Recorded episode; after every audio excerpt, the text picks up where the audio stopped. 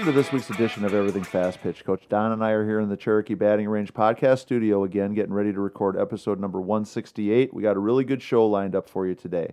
In our warm up topic, we're going to have our City of the Week, Player of the Week, Equipment Tip of the Week, have another interesting Did You Know, another interesting listener question, and of course, Paige's Power Play.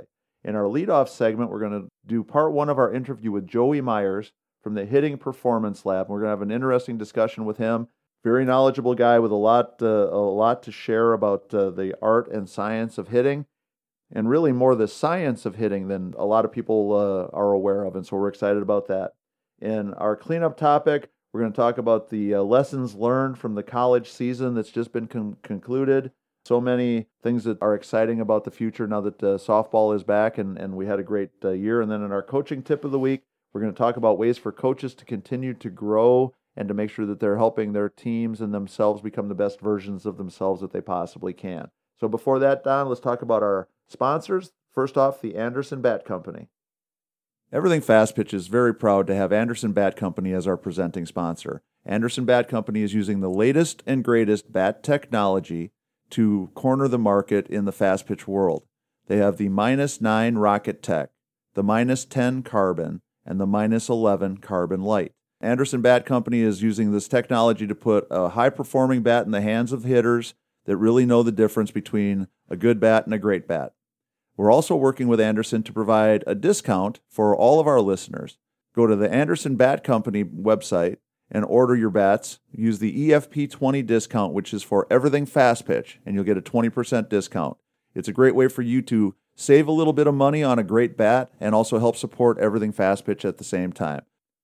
And let's talk about patreon.com slash everythingfastpitch. If you're in a position where you can be a patron, please come on board and help support us financially. It's either five, ten, or twenty dollars a month. There's different levels of reward that go along with those levels of support. Coach Don and I really do appreciate our patrons. We've got a hardcore group of family of patrons that are supporting us and doing a great job for us. If we can add more people to the family, that would be great uh, because uh, there's things that go along with trying to produce this podcast that just have expenses attached to them. You know, I promise you and tell this uh, story often that we are certainly not getting rich. We're, we're not making money. Yeah, we're, we're right. certainly not uh, not cashing in doing the podcast, but we love doing it. And if the patrons can continue to support us, we can keep going and keep everything free. Don, our uh, warm up topic this week, warm up segment this week, let's talk first off about our city of the week is Meridian, Idaho. Meridian, Idaho. That's awesome. They're probably just starting to get some good weather up there. Yeah, I know. One of the things that uh, you know we always have to remind ourselves of being spoiled rotten down here in our part of the country. That for sure, uh, you know that we, we pretty much get to play softball year round. There's a couple of cold stretches, but what we think of as cold stretches in Georgia, still doable. People in Idaho and, and North Dakota and Wisconsin and Minnesota and places like that would just laugh at us, like you know how pitiful it is that we think a cold day here is is a balmy day that they would look forward to up there. They would get um, it done. Yeah, yep. But we we certainly do appreciate the folks in Meridian listening, continuing to help us grow everything fast pitch. Whenever we see a, a jump in the numbers, it tells us that people are out there spreading the word. And if you can do that for us, it would be greatly appreciated. The more people that listen, the better off we are. I'm confident that once people listen, that they'll come back because anybody who loves this game, I think, can take something away from what we're talking about, what we're doing. Um, and I think that we've got a little bit of a unique twist on the softball world. We're not spending too much time talking about news and, and highlights and things like that. It's a lot more about nuts and bolts and in the trenches stuff that goes on. Coach Don and I love sharing what we know, and so if you can get more people to listen, that would be greatly appreciated. So, Don, our player of the week is uh, a player that's breaking down barriers. It's not someone that either one of us know except for what we've seen of her on TV. But I want us to talk a little bit about Odicci Alexander, the great pitcher, amazing pitcher at James Madison University and how she is breaking down barriers and, and changing the way people think. You know, her story is unique. She was not uh, highly recruited coming out of the high school uh, ranks. She did not play super high level travel ball, but here she is on the biggest stage, really setting an example getting of what's possible. It, getting after it with the best teams in the country, Tori. Right. Well, yeah. and, and I think you know, you know, her story is a little bit different. She's a little bit of a different example for people to look at. I kind of think back uh, to a few years ago when we had the stir of excitement in the in the Little League Baseball World Series when we had a, a, girl out there kicking butt and taking names, and now you know here in the College World Series uh, for us to see Odicci doing the same thing uh, at the highest possible level is just a very exciting thing to see. and to know the impact and the doors that she is opening for future players is just a really cool thing. So I wanted us to talk about her and really uh, congratulate her on a great career, that, um, and to give uh, to give all our listeners something to think about because there are players like her all around this game and and uh, all around the world of fast pitch softball that don't necessarily come from the traditional you know route to make it to the highest level of the game in college. You know, you know, so many kids are playing on these high level travel teams. You know that that that seems to be the only way to get there. And I think it's inspiring to know that uh, if you work really hard, if if you do some some good things, that there's still an opportunity for you to excel. I was going to say, Tori, I think that's exciting because there's only one way to find out how good any of these kids can be, and that's to get at it, work at it, and again, obviously, the sky's the limit. Right. And uh, our listener question is going to come back and talk about Odicci a little bit too. So I just wanted to make sure that we mentioned her as our player of the week. So congratulations, Odicci Alexander. You're the fast pitch prep player of the week. Equipment tip of the week, Don, the Square Cuts training discs. I've figured out another way to use them. One of the players I was working with the other day was having a really difficult time picturing the different contact points. And, you know, one of the old tricks that we would always use was you know to put a series of balls out there on uh, kind of like on a diagonal line you know to show if you're hitting an inside pitch you should hit it here you're hitting a pitch down the middle. The only thing i've uh, always been hesitant with that is that i think there's a little bit of risk with that softball sitting on the ground. If a player spikes the ball right down that you know there's a chance that they could hit it and get a rebound or, or Sure. something like that. So i started using some of the discs to give a visual point of reference. And because they are flat but they are the right diameter, it allowed her to have a better picture in her mind as we were working on trying to understand what the strike zone really is, setting them up so that you know she would have a way to reference where she thought the ball was. And so I set that little diagonal line across the hitting zone, you know, all the way into the opposite batter's box so that we could start to talk about pitches that she thought were in the other batter's box were really like right on the corner. And that showed that I like your idea there, Tori, because that would show how much of the ball is actually Right. going across that corner of the plate, inside or outside. Yeah, and, and it was a really good visual reference, so it was just one other way It's not going to roll away on you. Right, and it's going to Yeah. stay there the whole time. Yeah. And because it's a lower profile, you know, I'm not as worried about somebody stepping on it. I'm not worried about something you know unfortunate happening that could lead to an injury. But we've had people now come back to us with uh, dozens of different ways that they're using the discs besides hitting. You know, we created it as a hitting tool, but to hear people using it for throwing, fielding, bunting, pitching, all kinds of different things has been exciting to us. Um, if you're interested in the Square Cuts training discs, make sure you go to the fastpitchprep.com website. Uh, you can order them there. Just click on the link. and It'll take you through the process. They're $49.95 a dozen, and I think it's a must-have uh, for all our coaches and players. It's a training tool that is going to give you instant feedback. You don't need to have a coach right there with you, and it's going to do a lot of things to help you become a more consistent player. No, I think it's exciting, Tori, if we do things a little bit differently than other people do. And this is a product that's going to allow you to do something a little different than what everybody else is already doing, right? I, I love them. I think it's it's the best idea we've had yet. So Don Anderson Bats, we've talked about them now quite a bit. They are our presenting sponsor, but we talk about them because we believe in them. We talk about them because we know that they're a great product at a great price. I think that they are doing some things in the bat market right now that really need to happen. We need to have a high performance bat that's not always broken. We need to have a high performance bat that doesn't cost $500, $600. So we've had a lot of really good feedback from many of the students that have purchased both the nine drop, ten drop, and or all actually all of them because Right. we've got some younger students using the 11s, the Carbon Light. Everybody's uh, giving rave reviews on both uh, the performance. I would call it the forgiveness of the sweet spot, Right. the barrel. Yeah, um, you know, it's very durable. We're not having any issues with breaking yet, and uh, it's exciting. The one, and the one thing that uh, I had this discussion with one of the girls that uh, has uh, started using the minus nine, and she said that at first she was having a hard time because it sounded so different. Absolutely. And, Yep. and the thing that I explained to her is part of the reason that that other bat sounds like it's exploding when you hit it Breaking is, glass. is because it's really exploding when you hit it. That's why you hit it 10 or 12 times and you got to send it back because Right. you know there's p- pieces inside of it that are seriously legitimately breaking every time you hit it. So once she got used to the fact that it didn't sound the same and she started noticing that the ball was going further, right. the light bulb came on and now she's completely convinced and and as always happens she's you know becoming an advocate for us to get the word out to other people so when somebody asks her well what's that bat well where'd you get that bat She's like, well, man, I used to swing that other thing, but now that I've got this, I can't, I can't believe I was dumb enough to use it. So some of our students that were, they used to be the only ones out there with them, and now they're coming back saying, "Hey, I'm starting to see them at the ballpark a little bit." And, Yeah. Uh, again, we attribute that to you know their performance and the way kids are, you know, working with them and enjoying them. Right. Well, when you see somebody hit a ball 240, 250, 260 feet, it's always going to you, know, You take a your look. interest. You're going to notice. As you said, Don, some of it is certainly the kids themselves that they are really good hitters, but I think that it's also good for them to have a, a tool Nice in to their have a good hands that they have that they Yeah. have faith in and they have confidence in. So, Don, did you know in Division One the consecutive stolen bases streak is 74 straight?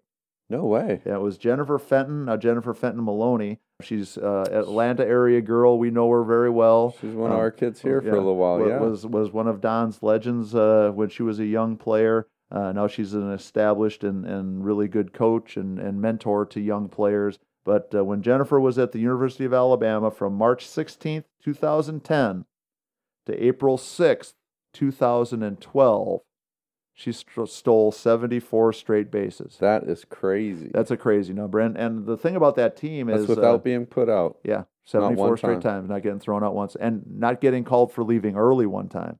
That's also strange. Right. Which Yeah. I think they were a little bit more lenient back in the day. Well, there. Here's the thing I'm thinking, Tori, is they didn't have cameras sitting right there that they could Right. show that obviously she was or wasn't Yeah. early. Yeah. Yeah, but uh, but uh, Jennifer was an amazing player at Alabama, was uh, and just a great all around example for our, our players She's too. a neat, so, fun lady. Yeah, Yeah. She, she did a great job then. She's doing a great job now. But so did you know Jennifer Fenton stole 74 straight bases at the University of Alabama from March 16th, 2010 to April 6th, 2012. So Don, our listener question kind of circles back to our player of the week. This comes to us from Nadia. And Nadia says, watching Odicci Alexander on the College World Series was very motivating for me as a player trying to get recruited. She didn't play big time travel ball, but she's still playing on the biggest stage. Can that strategy work for me too? That's going to be interesting, right? Yeah.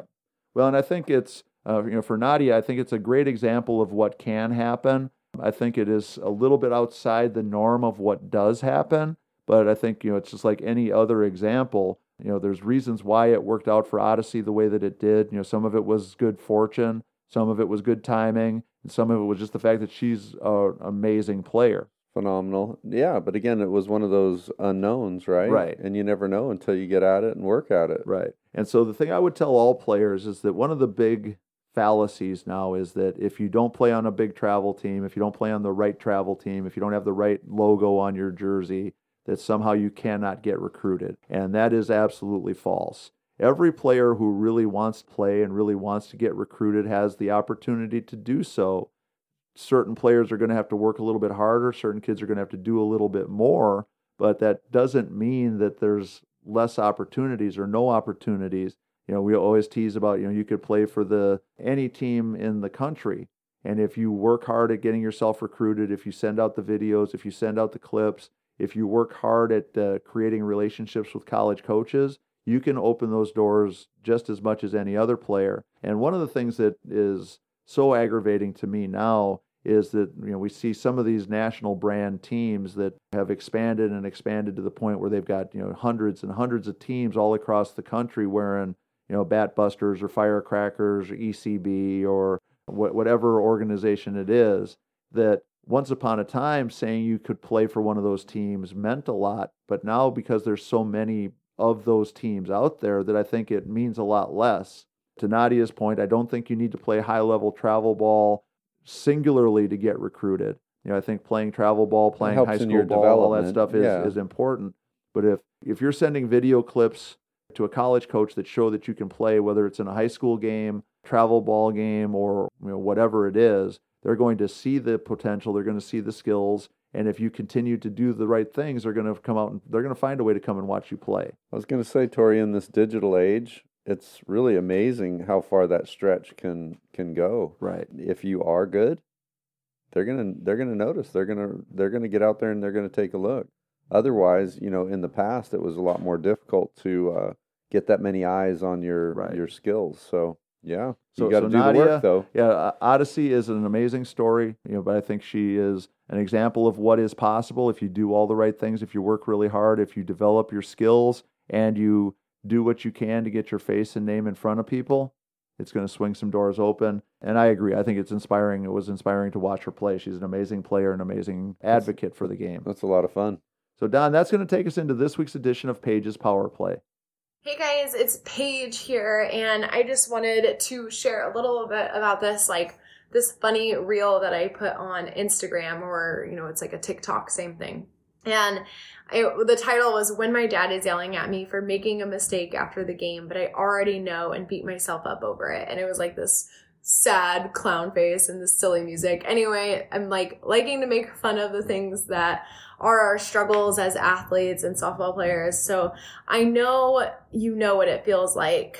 like it's all fun and jokes when it's not happening, but when you're in the car feeling like total crap, it totally sucks. It creates a wedge between you and your dad or mom. You're all mad and frustrated and upset, crying, like all the things. And there is a solution to this, okay? It's called boundaries and communicating them with your parent. So boundaries are set to create space for you to both work through your thoughts, learn, and then have even more productive conversation when both of you guys are in a better headspace to chat about the game. You have, you absolutely have to set these boundaries, meaning you have to share the boundary with your parent. So it looks like this, and I wanted to take you through like a very specific example if I was setting a boundary with my dad, because this is something I wish I would have done. So it sounded like, Dad, I appreciate you so much and all the time that you put into me playing softball. After the games, I'm like, I'm like a crazy person and I really need to work through some of the thoughts and emotions before we talk so I don't snap at you can you give me a few hours after the game and then we can chat? Um, do your post this is like when you do that post uh, game reflection mindset work. Remember how what did i do well? What didn't go well? What did i learn? And what is my focus moving forward then you guys are both in a, a, better mindset when you when out and after you set this boundary when you use this boundary. And if your dad or your mom forgets about the boundary just remind them this is a new habit for them too. Just keep working at it being consistent and then this boundary will be really solid and it's going to protect your confidence. This is something that we work on in the confident athlete program and it's been really helpful um, for that dad athlete or mom athlete relationship. So remember this is a new habit so you'll have to be consistent even if your mom or dad forgets about it or your athlete forgets about the boundary. So um, make sure to try this out, set that boundary. That's your challenge. Remind your parents that you love them no matter what. And or if you're the parent, remind your athlete you love them no matter what happens out there. You guys are going to be just great. So a little bit about uh, i shared that, that we do this in the confident athlete program. Um, that's coming up. Um, it'll be opening up for enrollment at the end of july. So if you are interested in that make sure you get on the wait list i've got lots of bonuses going out and it's going to be super fun. So um, get on there and i'll talk to you soon. All right folks one more time. Sign up. You got to sign up. Paigetonz.com t-o-n-z if your kids want to have more fun playing this game you want them to be happier and successful people the Confident Athlete program is an, is an amazing option, amazing opportunity for her to become better, to be more successful, and to be happier. So check it out, Paige Tonz, T-O-N-Z dot com. So Don, that's going to take us to our leadoff topic. Our leadoff topic is sponsored by Elite Sporting Goods. Elite Sporting Goods is located at 905 Grayson Highway in Lawrenceville, Georgia. Phone number there is 678 377 0270. You can also contact them at elitesportsorders at yahoo.com. Anything you need bats, balls, equipment, uniforms, contact the folks at Elite. They're going to hook you up. They can ship it anywhere in the country. So here's part one of our interview with Joey Myers from the Hitting Performance Lab. Well, Coach Don and I are very excited today to welcome in a special guest. We have Joey Myers with us today. Joey is involved with the Hitting Performance Lab. He's uh, doing amazing things with hitting and the game of uh, softball, the game of baseball really, I think uh, one of the things that struck me, Joey, was your uh, introduction, your explanation, where you talk about having to admit that you are a geek when it comes to the science of all this stuff that goes on. That definitely piqued my interest. But we're really excited to have you here, and uh, and really looking forward to sharing your story and sharing uh, as much as we can of, of what you've learned with our listeners. Thanks, Coach. Yeah, I a nerd, a geek, yeah, however you want to say it. I went from jock to to nerd. I think back in the '90s when I was playing in high school ball it wasn't as cool to be nerds and i think now it really is so i appreciate you guys having me on we're excited about. It. So, give, give us a quick little uh, background, uh, I guess, and how you got uh, involved in what you're doing, and, and and maybe some of the motivation that pushed you uh, towards wanting to know more about the science of how all this stuff works. So I started, you know, doing the whole journey from little league all the way through. Ended up playing at Fresno State in, from 2000 to 2003. So I played for Coach Bob Bennett over there for three years, my freshman through my junior year, and he is, for those that don't know, was elected into the baseball or inducted into the, the baseball hall of fame ncaa division one baseball hall of fame i think in 2013 i think it was around that time. And then i played for coach Batesole who's there now. And that was the he was the coach when they won in 2008 the college world series. Right. so he was my last year coach that was his first year there at fresno state so after that i really the things that i really liked were fitness and baseball. And I started to delve into the the deep rabbit hole, many rabbit holes of fitness, and I really got into the corrective fitness side of things. So I got many certifications, many alphabet soup type of certifications. One was yoga. I had a functional muscle screen. I had the correctives exercise specialist from NASM. I had all these other things that or certifications to be able to take a client that would come in and say, Hey, I'm having some knee issues or shoulder or back, lower back. And we'd be able to go in and do some troubleshooting and, and work them through some mobility, stability exercises. That really started the the path and the journey. And it wasn't until my son, who is eight now, was born, I stumbled over the book, and I'm sure on the fa- the family tree we are related. But Thomas Myers' book Anatomy Trains, um, but I don't I don't know I don't know of him. I, but I'm sure, like I said, on the family tree somewhere. Right. And that book really opened up when when we talk rabbit holes and just fitness. This thing was a major rabbit hole that was most people or it had been camouflaged or covered up. Most people hadn't seen or stumbled on yet, especially at the time.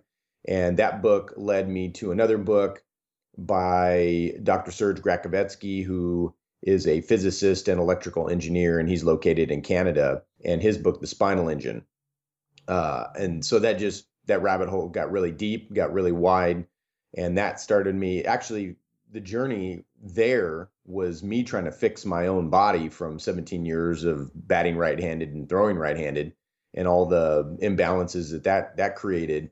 And I just wanted to make some of the the tensions that I had that were just chronic every day in my my knee and lower back and things like that. I wanted to make that better. And so when I started reading, or I, I bought Thomas Myers' book Anatomy Trains and Dr. Serge's book, The Spinal Engine. But then the light bulb went on at the time I was working with hitters that hey, we could actually use this stuff not only to protect the body and make the body uh, heal, but we can also use it as a performance thing for hitting. So there, that was the big boom in my in my career that got me started and and really got hittingperformancelab.com on the map to where we were doing swing experiments and things like that with uh, Zepp at the time. You know, most people know Blast Motion and and, and Swing Tracker, the knob sensors where we can measure bat speed and we can measure the barrel attack angle and things like that. And so I could take these things I'm learning, these human movement principles that are validated by science,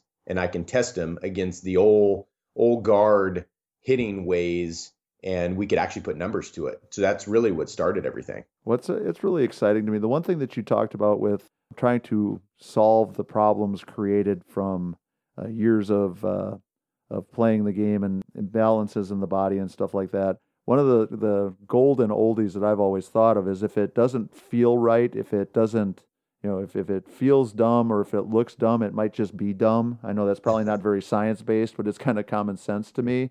It sounds mm-hmm. like some of what you've uh, been able to apply is that uh, probably in, in our in our game that we've got a lot of people that are trying to do things that just don't make sense physically and trying to use that as strategy or technique to help players be successful hitters. And I'm I'm assuming that uh, that that's one of the uh, things that you've come across quite often. Exactly. And you, as you as you coaches know, when you are working with a hitter, the and it, it doesn't matter whether it's a boy or girl, and that's what's great about these principles is that whether you're eight years old or you're 24 years old, or you're male or female, you're hitting a softball, you're hitting a baseball, a slow pitch softball, fast pitch softball, doesn't matter. It all it all works. And as you know, when you work with a hitter and start doing something, a, a different movement with them, they're going to say it's awkward. And a lot of times, what I'll ask my hitter is, I'll say, I know it's awkward. I know it feels weird, this new movement, but does it feel weird better, weird worse, or weird this weird the same?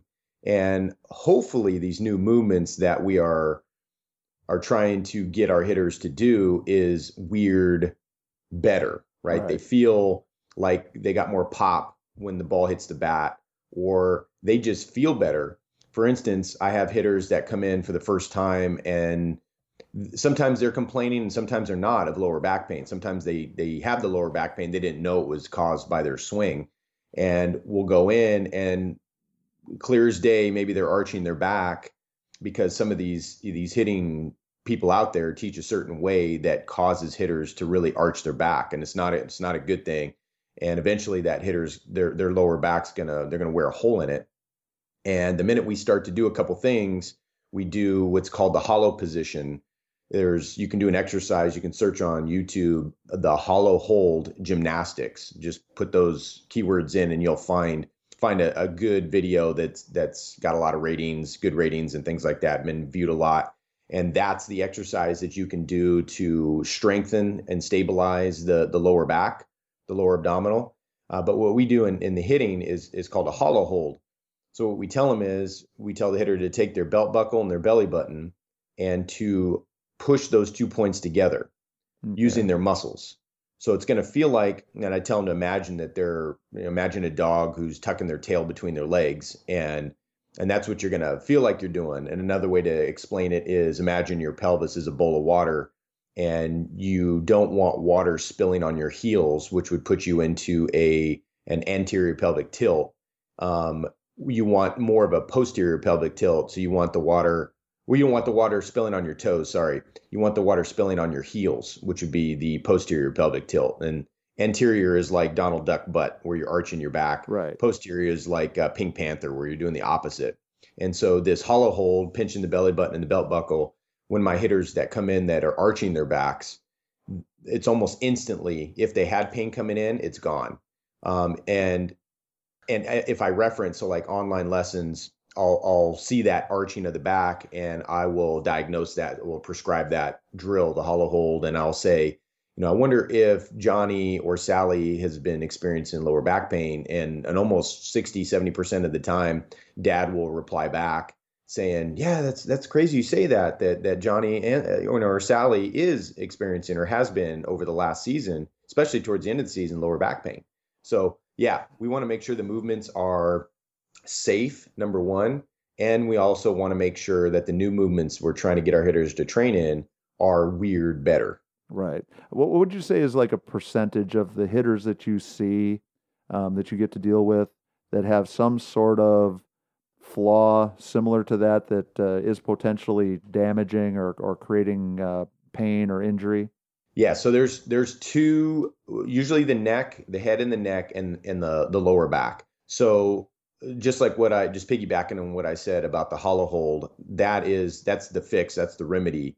And one of the the signs you want to look for in that not only is the arching back, but the also the back leg action. And I and I see this a lot more in girls than I see in boys, but I'll see that back knee almost straighten out during the turn. So as right. they're turning, trying to get the barrel to the ball, they'll start to slowly extend that back leg so that knee gets straight. So what's happening is what we should see is we should see more, and this is what we see in professional hitters, uh, the studies and things like that. Professional hitters, there's a high activation of hamstring. So the hamstring, one of the, the things that it does is it bends the knee. And we should see if we if we're seeing a high activation in professional athletes of hamstring, then we should see that in our, our younger hitters. So what's happening when that back leg straight, straightening is that's the quad, the the thigh right. muscle is it was responsible for extending the knee and straightening the leg. So that quad's turning on where we should see the hamstring, the opposite, and we're seeing that glute, that back glute or butt cheek is is tightening up. So what we're seeing is quad, butt are tightening up to protect that lower back. So if I see that back leg start to straighten out right away, I have a feeling that probably there's some lower back instability or some lower abdominal uh, uh, stability issues that we dysfunction that we need to address. And even if there isn't a, a, lower back arch, we will go in and, and go hollow hold and get them to strengthen the lower abdominal so that we can secure that area. And once we can secure the area and make it stable, then we can get the hitter to bend the knee.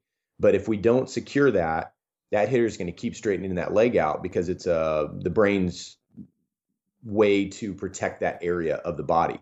So unless we can tell the brain, hey, we're, we're all everything's good here, we're good, we're protected, we're we're stable, everything's good, then the body's not going to do what we want it to do. I mentioned the neck, so the head. This was an interesting one that I learned from Dr. Kelly Starrett.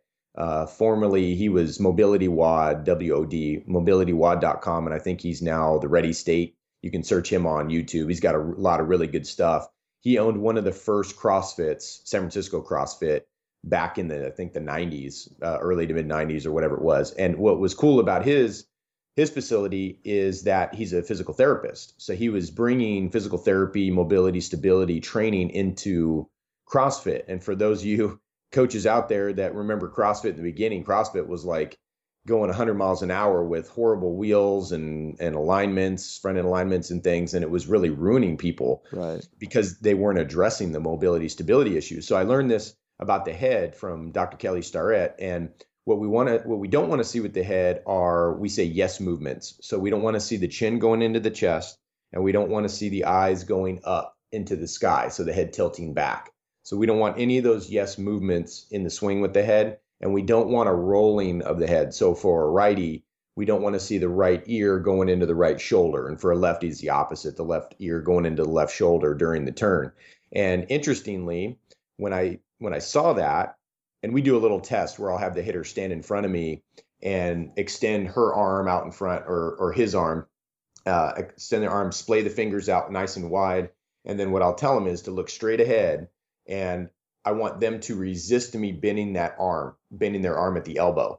So when they're looking straight ahead, usually they're pretty strong. It takes me a little bit of, of strength to try and get them to bend the arm. But the minute I start doing a yes motion with them, so I'll just tell I'll just tell them if if this particular hitter buries their chin in their chest when they swing, I tell this hitter, I tell them to take their chin, bury it in their chest, keep it into their chest, and try and resist me from bending their arm. And I can bend it really easy. I'm using less force to do it. And I do the same. I just usually will do that test for whatever it is that they're doing. So if they're rolling their head, I'll, I'll have them put, bear for a righty, put the righty or right shoulder uh, with the arm out, and then they have to resist me, and they usually can't resist me. We want to make sure. Oh, and and interestingly, in the major leagues, which we have a lot more video of, I'm, I'm sure girls do this too, or you know some girls do this. Is guys like Bryce Harper, lefty, would would take and roll his head lefty or left shoulder uh, Andrew McCutchen used to take bury his chin into his chest. Uh, Nolan Arenado is the only guy now. Those guys have fixed it since then, right. but the only guy now that I, I see is Nolan Arenado that does this where he leaves his head almost behind the ball, like he's trying to see the ball hit the bat, and he somewhat buries his chin in his in his right shoulder. You don't see it too often in, in elite hitters, but you do see it here and there. But the guys that I've seen are are correcting it. And then, unfortunately, for some, they don't get to it in time. They end up actually wearing a hole in their neck. I this is my assumption with or hypothesis with Prince Fielder. Uh, for I think he was playing for the Texas Rangers at the time, and and he used to as a lefty he used to roll his head left ear left shoulder, and he swung aggressively if you guys remember. Right. And you can imagine doing that uh, thousands, tens of thousands, hundreds of thousands, maybe millions of times swings, doing that with your head and eventually you're going to wear a hole in it. And he ended up getting spine fusion surgery in his in his cervicals, and he was never the same after that and had to step down. Wow. So so basically, the the moral to the story is the the idea of burying um, the biomechanics of it with the uh, I guess the shade tree mechanic techniques that a lot of us have been using or have been used over the years that, that without having an, a little bit more knowledge or maybe a little bit more science behind it, there's a potential for us to do to do real harm or allow players to do real harm to themselves just for lack of lack of understanding what that those repetitive movements really are doing to them. Right, and, and that's the thing is a lot of coaches out there don't know what what they're doing and, and it's causing. It's not their fault, right? It, but it's it's the critical thinking coach over this last year, if it's taught us anything, I've learned a lot about that and how important coaches being critical thinkers are. And then having the courage to experiment and to try different things as long as it has some sort of a standard that's tethered to science it's okay to experiment and that's that's how i really started almost starting from scratch after fresno state and starting on this journey i mentioned going into thomas myers book anatomy trains and and all my alphabet soup of different certifications on on the body and how it worked because I, I wasn't a i was a criminology major coming out of college so this wasn't something that I, I didn't study kinesiology. I wish I did. That would have been it would have been m- probably much more, more fun, but I wasn't ready for it. I think at the time I wanted to get in the FBI. So all this I'm, I'm self-taught in. I just got really curious about different things and how the human body moved. I have good friends. I took martial arts for 3 years. It was mixed martial arts before it was mixed martial arts. And we did everything from Brazilian jiu-jitsu to kung fu to judo to karate we did a lot of different things. And I have some friends. I got to maybe just a shade below brown belt, but I got a lot of friends that are black belts in Brazilian Jiu Jitsu. And it's funny when we get together and talk, and even with my sensei, I just met with him a couple couple weeks ago. I hadn't, hadn't seen him, talked to him in a, in a while, and talking with him. So it's interesting because in in hitting, we're trying to improve performance in the body using these principles, these human human movement principles. What they're trying to do is they're trying to break the body down.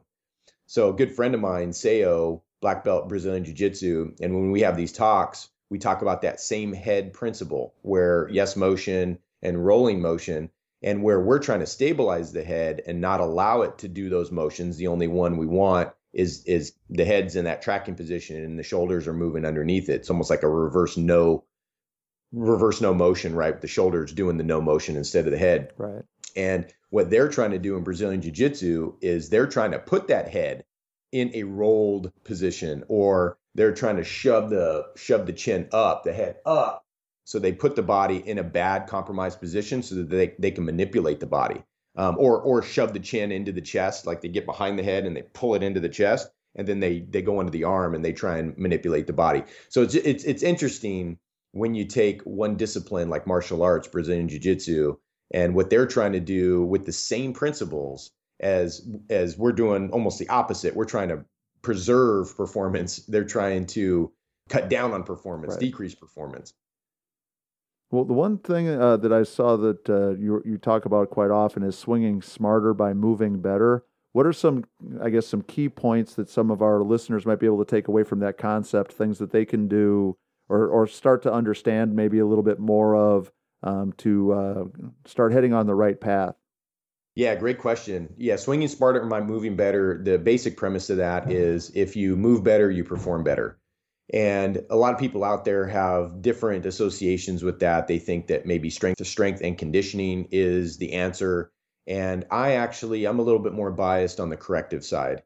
So if a body is very restrictive and its movement is dysfunctional, you have to think about your strength and conditioning level you're only going to hit a certain level it's going to plateau at say i don't know 60 70% of what you actually are 100% capable of.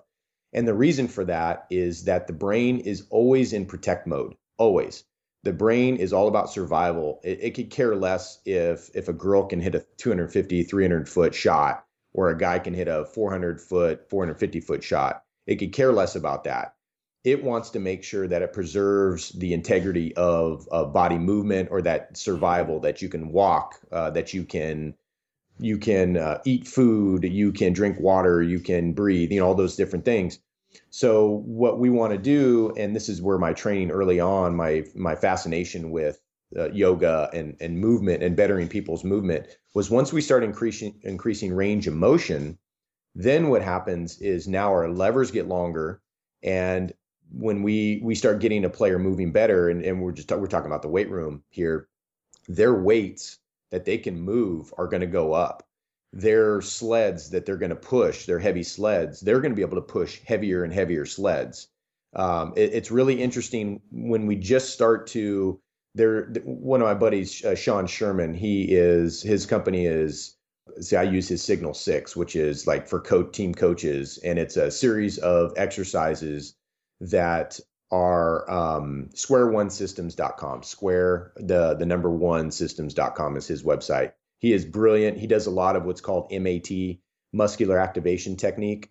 Uh, very simple. I urge you all either to check him out or look it up, look look for a professional in your area to go see because it's very simple movements. It's all like his Signal 6 program, Coach Sean's, is all on the ground and you're on your back for most of it and you're putting your body in different positions you're using isometric contraction of certain joints and the the actual signal 6 program will take care of and clean up between the knees everything between the knees and the armpit basically. So i've had my hitters who my local hitters my online hitters have told me after doing signal 6 like every day and it's something super simple. At first you you know you do the the follow along on the video and that might take you 12 15 minutes. But the minute you can internalize those those exercises those movements it should only take you 46 minutes a day. It's super quick. And my hitters are telling me i had an 11 year old or 12 year old now who told me that he was had some arm pain throwing. And i didn't know that. And he goes yeah it just went away after about four four sessions of the signal six in one week. Uh, i had another hitter one of my seniors. He's my hitting apprentice. He's my guy that if i have seven, eight, nine year olds that want to hit with me for the first time, I send them to him. I've been working with him since he was 11, 10 or 11, and he's you know senior in high school now. He's graduating this year, and uh, I kept trying to get him to do it. Kept, uh, come on, come on, Nikki, come on, Nikki. Finally, he does it right before our session on a on a Sunday, and he goes, "Oh my gosh, I can't believe." Because in between the the exercises, you do two squats, two just air squats, uh, body weight squats, and so you get to compare and contrast your your movement before and after and he goes, "Oh my gosh, the squats!" So you end up doing like three sets of squats and four sets of the exercises in that like four to six minutes when you got it, those exercises internalized. And he goes, "My squats are so much better. They felt, oh my gosh, like I could get lower, could, the whole thing." And then he ended up, and he's pretty good. I mean, he's pretty clean mechanically. He's been in my system for a such a long time. He, with those exercises, got another two miles an hour ball exit speed increase in that session.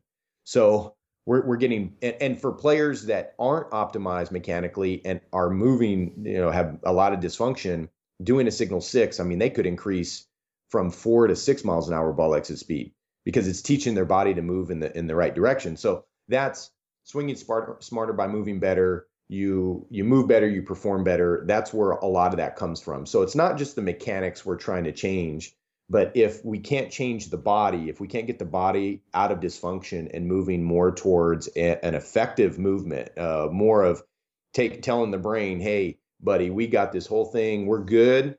You don't have to worry about protection or survival or anything. You you can just go and just let it loose." Then we start seeing hitters at 80%, 90%, and 100% of their potential.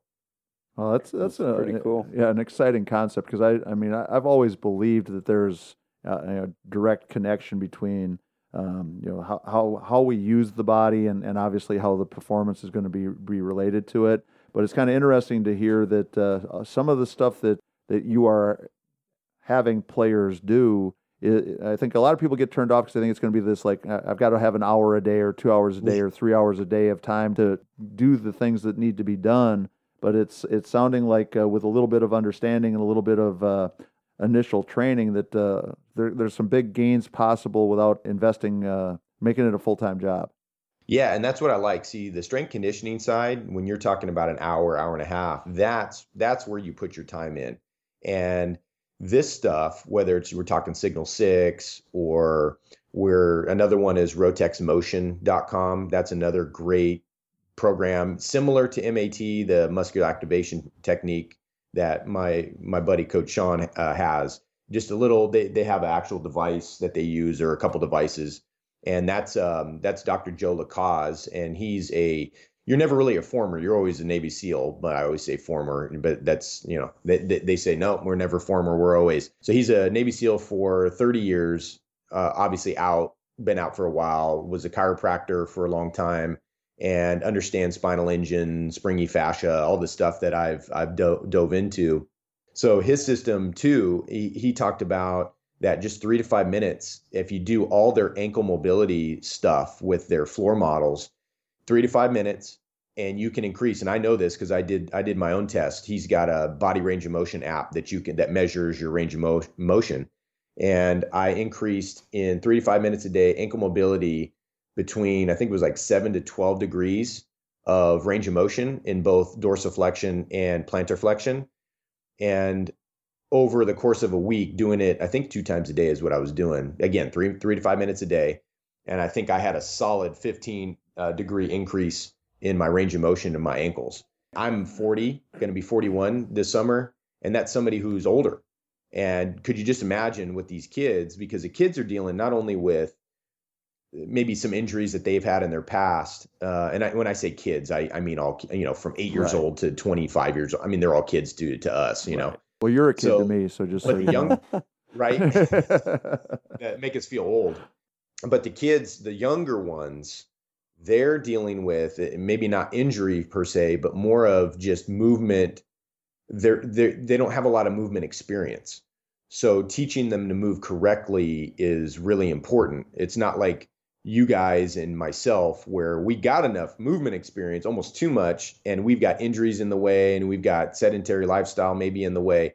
And so we're trying to undo a lot of the damage that's been done for them. They don't they're they're starting from a blank slate and we have to teach them the the correct way to do things. So it's a big part of what we do, and I, I feel like it should be a big part of what every coach should do is is teaching that movement side of things. And it doesn't take that long, three to five minutes. Like I said, the Signal Six program is four to six minutes once you've internalized all the exercises. It's real quick, and uh, then so that those are good things to do before your hour workout in the weight room or your hour and a half workout in the weight room. And I guarantee you, you'll get way more out of your, those workouts, those hard workouts, as if you're doing these range of motion things, the MATs, the Rotex Motion, uh, Sean Sherman's program, Signal Six, you'll get a lot more out of it uh, out of the weight room than if you don't do it.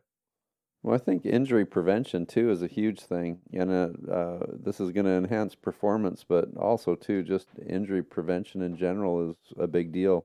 Right, and I don't know if you coaches have, have seen this year, and I don't know if it's just my hitters, but I deal with I have about uh, 35 to 40 hitters weekly. I don't get all I don't get all of them because some are gone in tournaments, as you know. They they you know one weekend you got one's gone a tournament where another maybe is off or whatnot. But I have about 40, 35 to 40 hitters locally that I work with hands on, and then I have probably another 15 to 20 online that send in videos. You know, one week you know one week I might have five or six, another week I might have one.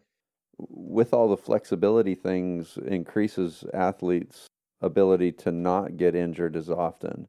And right there both both enhancing the performance but also too creating a better uh, environment for fewer injuries and stuff like that so i really like that whole idea yeah with the injuries this year i've noticed there's been more and i don't know if you guys have noticed the same thing and have you guys noticed? Yeah, no. Uh, with the kids I'm working with, I've had five or six different times where two or three kids are out for a while because different types of nagging injuries. Not so much like they got hurt playing in a game, but you know, just I need a couple weeks yeah, off. The, the back flared yeah. up. The the you know, wrist is, is killing me. The the ankles are killing me.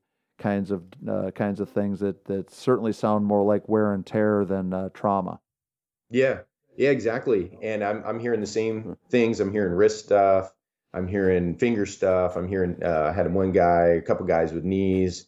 Uh, not so much the lower back because we we addressed that pretty quick, but it, oh rib stuff and like you said, it's not it's not always baseball related. Although some of them, some of my hitters have been baseball related. But I think just the combination in 2020 and the the shutdown that happened, and that was a lot of the athletes shut down is in like not doing anything. Inactivity, uh, yeah. Uh, some of them were smart and stayed in the weight room and, and did different things like that. Uh, I, I still continue to work with my hitters throughout the the shutdown. So, uh, you know, even even then, I was I'm getting injuries, but I noticed this year was more than than years prior, and that is I think is one of the most important things. Like you said, is we have to keep our players healthy and I don't want to go, I don't want to be, have a mindset about a hitter that, oh man, this hitter is awesome. They're great. They're to, they're to do big things if they stay healthy. Right. I don't want to have to say that. So I know we've got the hittingperformancelab.com. What are the other ways that people can get in touch with you? Other places where they should be following you? Yes, sir. So that's that's probably the best way. And then you can go on the socials. I'm on Facebook. Just search Hitting Performance Lab. I'm on Twitter, I think Hit Perform Lab. But if you just search it, Hitting Performance Lab, I'll come up. And Instagram, although we we just post our images and things like that on there, we're not as active on on Instagram.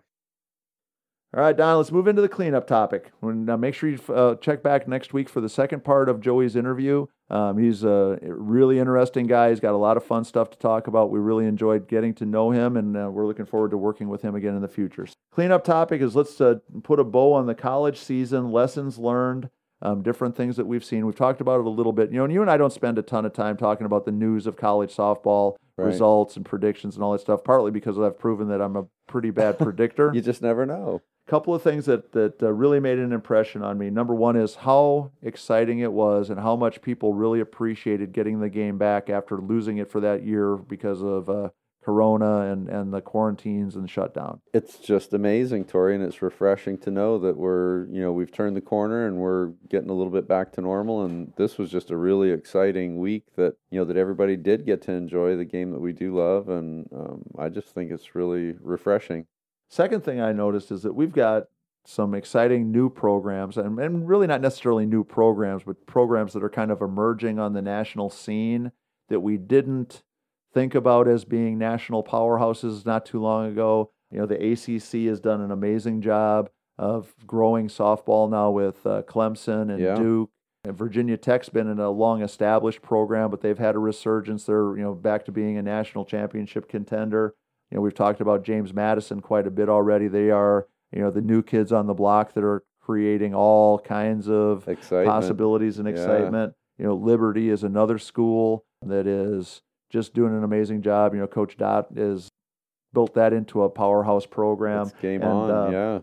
And a lot of other programs like that. So I think for for our listeners, and especially for um, listeners who have players who are aspiring college players, keeping an open mind and looking at some of these other possibilities. You know, we don't know what the next school is going to be that's going to emerge from the, you know, that mid-major, smaller school, smaller conference uh, world and make their stamp. But it wasn't that long ago that nobody knew about James Madison. It wasn't that long ago that knew, nobody knew about Liberty. And now in the last five, six, seven years, five years ago, Duke and Clemson didn't even have programs. Right. So we want to make sure that we're keeping an open mind and, really expanding the the search of what we're looking for and the kinds of schools that we're looking at because I think there's a lot more schools like these out there that are about ready to take another move and, and another step forward. Yep. Awesome. Yeah. Because we're seeing it more and more now in some of the conferences that schools are adding, moving conferences, trying to, you know, increase their footprint, increase their uh,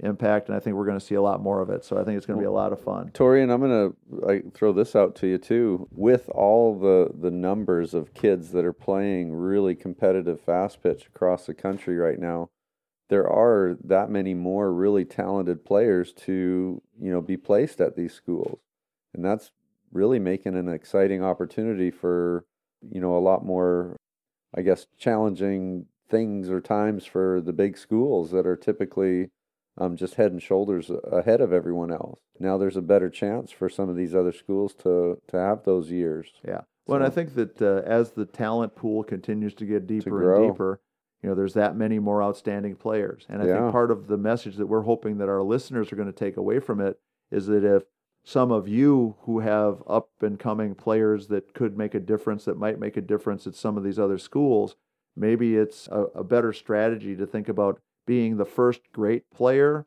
at school X than just being another in a long line of players that have played at school Y. Let's just compare notes. You know, who, who both of them are amazing players. Rachel Garcia is a two-time National Player of the Year, and in the grand pantheon of all-time greats at UCLA, she's one of about 12 names that people are going to always remember. Yeah. You know, you, you, you can't talk about UCLA and not talk about Lisa, Lisa Fernandez, Fernandez, and Stacy yeah. Nuveman and Natasha Watley yeah. and Megan Langenfeld and Keira Goerl and all these players that have led them to national championships. And Rachel Garcia is in that discussion. She's one of those amazing players from uh, all-time players at, at, at, one of the greatest programs ever. You know, same thing at, at Arizona. We talk about yep. players there.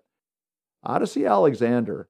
She's the one. Is the one right now at at JMU. Not and, to take away that, from everybody else. Right, and that doesn't yeah. take anything away from, you know, because, you know, they had uh, Megan Good a couple years ago was the first great pitcher that they had. She, and she was good enough that it kept Yeah. Odyssey from playing for the first couple of years. Right. So that tells you how good she was. sure. But if somebody said, if you walked up to 100 softball kids at a tournament this weekend and you said, James Madison University, JMU, and 99 of them are going to go, well, Odicci Alexander. Right. And the other one's going to go, what? That's Yeah. the kind of impact that she's going to have. And so now, did she go there thinking, hey, I'm going to be the one? I don't know. But guess what? She is. For our players that are out there thinking about, you know, where am I going to go to school? Well, you could go to Power Five school, you know, national championship school. You know, when you talk about, you know, Oklahoma, Arizona, UCLA, these places that have won a bunch of national championships. Do you want to be the one or do you want to be one of? I like being the one too. Yeah, Right. yeah. I mean, and, and be the or at least be the first.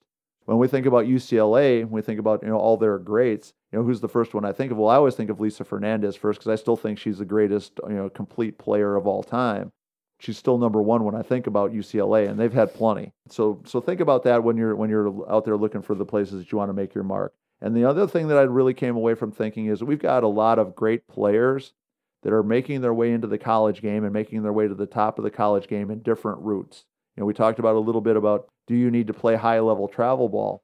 Well, we're seeing some kids now more and more that are playing in the College World Series that are playing at that national championship level that are coming from less traditional paths. You know, and again, Odicci is a good example, but there's other kids on different programs, uh, different teams that played travel ball, but maybe not you know national brand travel ball. They played you know travel ball, but they really were great high school players too. There's you know a lot of different ways that kids are getting there, and I think it's important that we understand that there's a lot of paths that can still get you to that same destination. And for for our listeners that you know maybe aren't in a position where they can you know be on these high level super powerhouse travel ball team, you know maybe they're uh, in, an area where their you know their options are a little bit limited. Doesn't mean that you have less opportunity. You just have to take you know a different look at it, maybe do some things a little bit differently to get where you want to go. No, I think as long as the hard work and effort, uh, commitment to all that is there, like you said, Tori, you can interchange some of those other paths.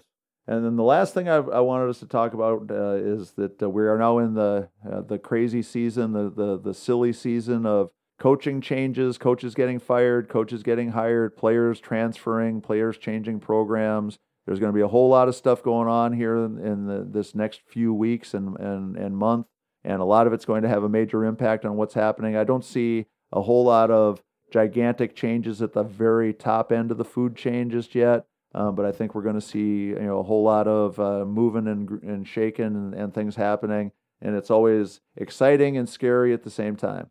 Well, I think there's a lot of expectations that are put on coaches, especially at the big schools, Tori, to Yeah. to get to this uh, to get to this point. So it'll be interesting to see. Right, and when I think one of the things that uh, because softball's moved up to such a prominent place in the Yeah, TV world and the athletic departments are are valuing it so much more. You know, with that higher level of exposure comes a higher level of expectation. You know, and- and, and programs now are looking at softball as one more way to get national exposure. And you know, a school like James Madison rang the yeah. That, I mean, that's jackpot for them. yeah, You know, they're going to have you know softball players from all over the country dying to go to school there. They're going to have kids that want to go to school there just as regular students because something about what they saw on TV res- resonates with them. they know that they've got the recipe to get there. Right. So obviously the silly season is is a scary time because you know we have players that don't know quite for sure who their coach is going to be. We have uh, coaches who don't know quite for sure who's going to be on their roster yet. Right. And so a lot of stuff going on. But it was an amazing year, amazing college season. When we started back in February and we were talking about college softball, I think we were all just praying that that good things were going to happen. It was a, a far from perfect, but you know, looking at that stacked stadium with you know thousands and thousands of people in it, that upper deck packed with people for these College World Series games was the absolute bell ringer of, of excitement. A great way to wrap up the college season and know for sure that things are, are going in the right direction. Awesome. Looking forward to a good summer here. All right, Don. So our coaching tip of the week. Coaches, we want to make sure that we're thinking about every way we possibly can to continue to become better coaches and to give our players better experiences. So here's what I'm going to tell you. Right. Look for ways to bring in outside resources. Look for ways to bring in guest coaches. Look for ways to bring in former players. Look for ways to bring in sports psychologists and mental game people. Look for uh, different tools and different resources that you have to expose your players to as much knowledge and as many ways of doing things as you possibly can. I think one of the traps that we all fall into is we have this idea that somehow our way is the right way or our way is the only way. That doesn't mean that you should scrap everything that you believe in or throw away all the stuff that you've learned. But I think the best coaches are the ones that are having enough confidence and, and taking advantage of the fact that there's a lot of other ways for them to learn and other people that they can learn from and exposing your team to as much of that as possible, I think is a really cool idea. No, I've been hearing more and more about that, Tori. Whether it's uh, you know people coming in to talk about recruiting or conditioning and training and drills, all types of things. And I'm excited when people do uh, get a chance to hear something different Right. and share. And you know, I think that everybody learns a little bit differently, and to expose them to a, a number of different people is pretty neat. Whether it's a camp, clinic, you know, guest speaker like you said, or a guest coach at a practice. I think that stuff's going to be really uh, beneficial for some that might retain things or gain things a little bit differently and, Right. and from a different perspective. Yeah. And the one that I think is a, a is a resource that more coaches should definitely be taking advantage of is the former players that are out there in the world.